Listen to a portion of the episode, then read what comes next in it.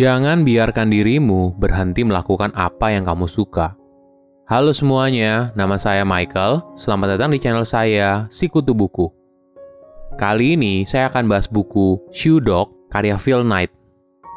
Sebelum kita mulai, buat kalian yang mau support channel ini agar terus berkarya, caranya gampang banget. Kalian cukup klik subscribe dan nyalakan loncengnya. Dukungan kalian membantu banget supaya kita bisa rutin posting dan bersama-sama belajar di channel ini. Buku ini membahas tentang autobiografi dari founder dan chairman dari Nike bernama Phil Knight atau dikenal akrabnya sebagai Buck. Buck merupakan sosok yang jarang diliput oleh media dan setelah dia memutuskan untuk tidak lagi menjadi chairman, Buck membagikan kisahnya dalam membangun Nike menjadi salah satu merek paling ikonik di dunia. Ketika baru lulus kuliah bisnis, Buck meminjam 50 dolar dari ayahnya dan meluncurkan perusahaan dengan misi yang sederhana, mengimpor sepatu lari yang berkualitas tinggi dengan harga murah dari Jepang. Awal bisnisnya juga dimulai dari bawah. Pada tahun 1963, Buck menjual sepatu dari bagasi mobilnya dan berhasil membukukan 8.000 dolar di tahun pertamanya. Dari situ, bisnisnya berkembang hingga sepatunya dipakai oleh berbagai figur dunia seperti Michael Jordan, Tiger Woods, dan puluhan juta orang yang telah membeli sepatunya. Jadi, bagaimana kisahnya? Saya merangkumnya menjadi tiga hal menarik dari buku ini. Yang pertama, jangan bunuh idemu. Pada tahun 1960-an, Buck baru saja menyelesaikan kuliahnya. Saat itu, Adidas dan Puma sudah menjadi merek sepatu yang terkenal, sedangkan Nike hanya merupakan ide gilanya. Di masa itu, Buck melihat mobil dari Jepang itu sangat populer di Amerika Serikat. Kemudian, dia punya ide gila. Bagaimana kalau sepatu dari Jepang juga mungkin bisa populer di masa depan? Di tahun terakhirnya saat kuliah, Buck menghabiskan berminggu-minggu untuk menulis ide gila itu sebagai hasil skripsinya. Di situ, Buck menjabarkan soal ekspor, impor, hingga bagaimana membangun perusahaan dari awal. Setelah selesai, dia wajib mempresentasikan hasilnya kepada teman sekelasnya. Reaksinya sudah bisa ditebak. Tidak ada yang bertanya, semua hanya membalas passion bug dengan tatapan mereka yang sedang bosan di dalam kelas. Walaupun begitu, ide gila itu masih tetap berada di pikirannya. Setelah lulus kuliah, Buck keliling dunia selama satu tahun.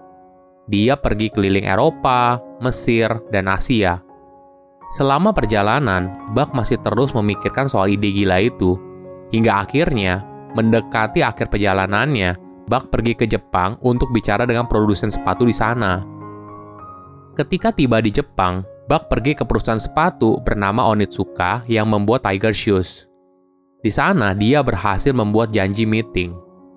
Bagi kebanyakan orang, hal ini sangat sulit dipercaya. Coba bayangkan, Buck saat itu adalah anak yang baru berumur 20-an, baru lulus kuliah, dan tidak punya pengalaman bisnis apa pun. Tapi, dia datang ke perusahaan Jepang dan meeting bersama pebisnis Jepang yang sudah berpengalaman. Saat itu, Onitsuka berpikir Buck merupakan perwakilan dari perusahaan Amerika yang besar. Padahal, kenyataannya dia hanya seorang anak yang pergi ke Jepang sendirian. Tentu saja, sepanjang meeting, Buck berpura-pura. Ketika orang Jepang itu bertanya apa nama perusahaannya di Amerika, Buck dengan tegas menjawab Blue Ribbon. Itu adalah nama pertama yang muncul di pikirannya. Karena dia berpikir Blue Ribbon adalah penghargaan yang dia menangkan saat perlombaan olahraganya di sekolah dulu.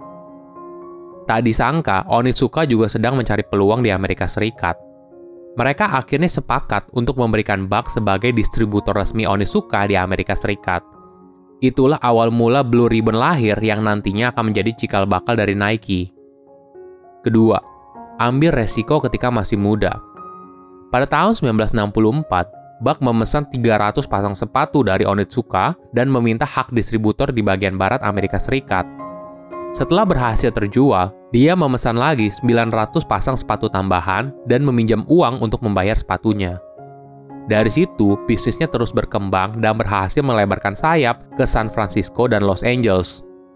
Melihat perusahaannya sangat cepat bertumbuh, Onitsuka mengabulkan permintaan Buck untuk menjadi distributor Onitsuka di Amerika bagian barat, dan dia menandatangani kontrak yang lebih besar lagi. Semakin lama bisnisnya bergerak sangat cepat, tapi uang selalu jadi masalah. Bisnisnya ibarat seperti kereta yang tidak ada rem, bergerak sangat kencang, tapi memiliki resiko yang tinggi.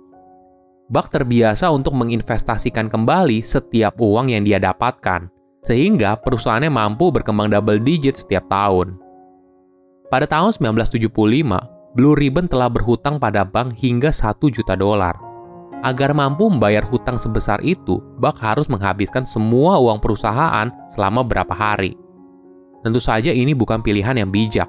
Oleh karena itu, Buck pergi ke bank untuk menjelaskan situasinya. Setelah dicek, ternyata perusahaannya sedang berada dalam masalah serius dan berada di ambang kebangkrutan.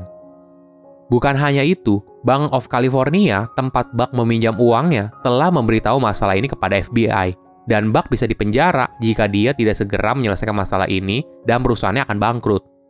Hingga akhirnya pada tahun 1980, Nike memutuskan untuk IPO dan masalah keuangannya satu demi satu terselesaikan. Buck sadar kalau membangun bisnis adalah hal yang beresiko. Jika Blue Ribbon bangkrut dan dia tidak punya uang lagi, maka hidupnya akan sengsara. Tapi di sisi lain, Buck juga memiliki pelajaran berharga yang bisa dia terapkan di bisnis berikutnya. Buck punya pemikiran yang berbeda dengan banyak orang dia tidak lari dari hal yang tidak nyaman. Malah, dia ingin merasa tidak nyaman karena dengan keluar dari zona nyaman, berarti Buck akan menjalani hidup yang luar biasa di masa depan.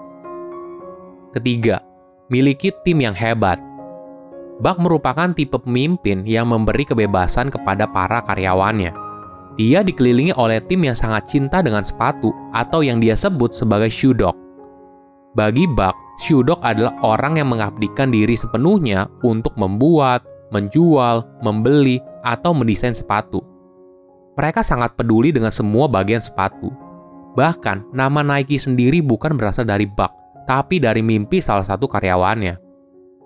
Suatu hari, tim di Blue Ribbon ingin membuat merek sepatu sendiri, dan mereka harus segera memberikan nama untuk sepatu itu.